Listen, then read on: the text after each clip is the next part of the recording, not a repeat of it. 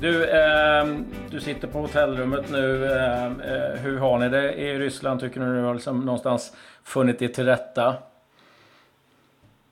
Ja, men det tycker jag. Vi har varit här väl lite mer än tid nu. Eh, så att, eh, det tycker jag. Eh, det är fint och det funkar bra här. Vi kämpar med vårt internet, men annars är det, annars är det bra. aj, aj, aj. Det låter inte bra att internet ja. inte funkar. Nej, nej, det funkar, men, men det, det kommer lite klagomål här och där. Mm. Eh, träningsplan och sådär då, hur, hur är den? Den är över förväntan, tycker jag. Eh, tycker det ser, ser bra ut och bollen... Bollen studsar inte allt för mycket, och, så det är bra. Märker man nu lite grann att, att det börjar närma sig? Att det börjar bli lite mer allvar? Ja, det tycker jag. Det tycker jag väl kanske är lite sakta men säkert.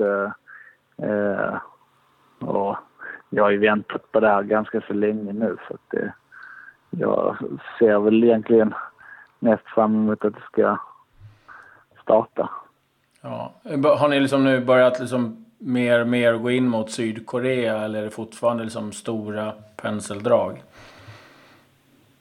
Nej, det börjar väl vi väl sakta men säkert att, att, att rikta in oss mer på dem. Samtidigt som vi, vi, ska, vi är ganska trygga i vårt eget spel, och det är det som vi ska koncentrera oss mest på. Sen är det klart att man ska att vi kollar igenom hur Sydkorea spelar, det gör vi.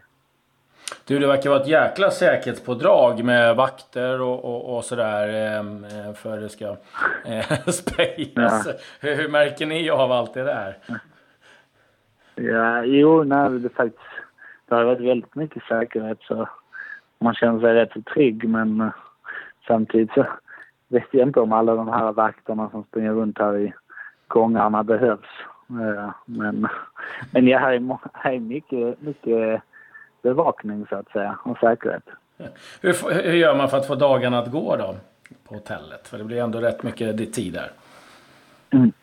Ja, det är väl lite, kanske lite PlayStation och spela kort gör vi ganska så mycket och så här. Så det är väl, finns väl, det ska, vi ska nu kunna hålla ut de här veckorna.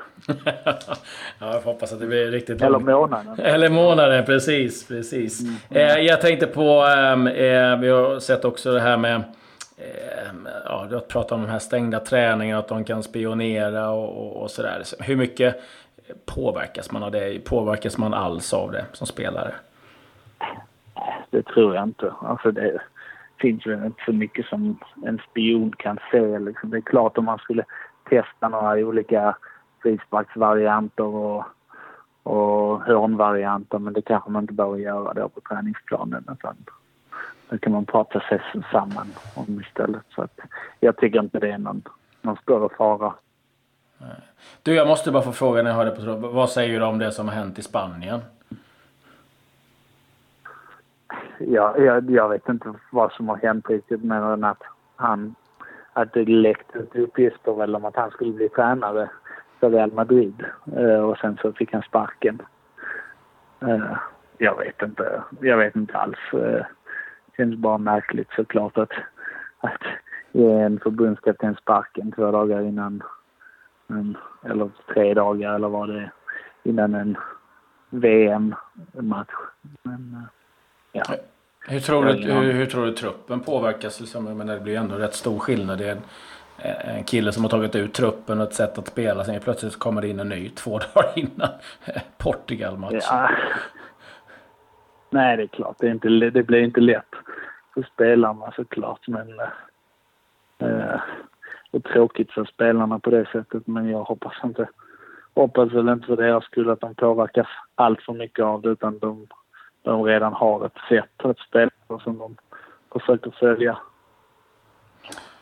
Ja, vi får se hur det går där. Men du, stort tack Filip för att du tog dig tid, och eh, mm. hoppas att eh, ni får igång ett riktigt bra internet så att eh, det funkar i varje fall. Ja, tack så mycket. Jag hoppas jag med.